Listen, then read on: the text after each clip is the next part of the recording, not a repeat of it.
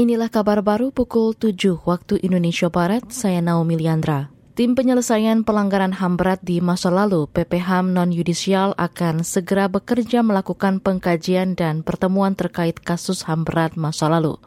Hal itu disampaikan Ketua Tim PPHAM non-yudisial, Makarim Wibisono saat konferensi pers usai rapat perdana tim di Surabaya, Jawa Timur kemarin.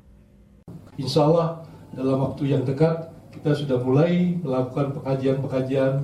Kita dalam waktu dekat akan bertemu muka dengan uh, tokoh-tokoh uh, yang berkaitan dengan uh, kejadian tersebut.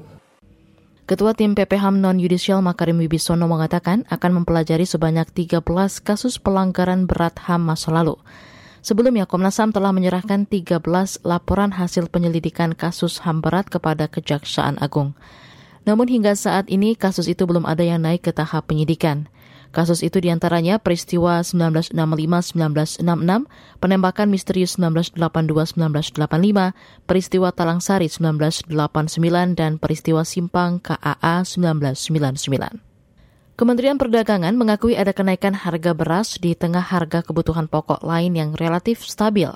Hal itu disampaikan Menteri Perdagangan Zulkifli Hasan saat konferensi pers 100 hari kinerja Mendak kemarin. Jadi harga-harga bahan pokok sampai hari ini stabil. Memang ada yang naik sedikit, sekarang ini beras.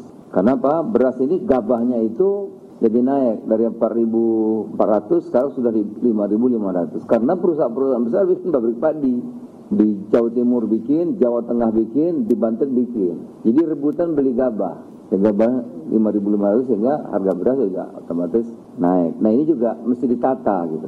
Menteri Perdagangan Zulkifli Hasan menjelaskan, kenaikan harga beras terjadi karena persaingan harga antara pemerintah dan swasta. Kata dia, persaingan itu mempengaruhi fluktuasi harga komoditas beras di tingkat petani hingga pasar. Kita ke berita olahraga. Dua tim nasional atau timnas meraih kemenangan dalam laga UEFA Nations League. Belanda dan Denmark meraih kemenangan atas Belgia dan Prancis. Pada pertandingan dini hari tadi, Belanda menundukkan Belgia dengan skor 1-0. Hasil itu membuat Belanda melaju ke semifinal karena memimpin klasemen grup 4 dengan 16 poin. Sementara itu duel antara Denmark melawan Prancis ditutup dengan skor 2-0. Hasil itu membuat Prancis harus puas berada di peringkat ketiga. Sedangkan Denmark kendati menang menempati posisi kedua meraih 12 poin atau kalah satu poin dari Kroasia. Saudara, demikian kabar baru KBR. Saya Naomi Liandra undur diri.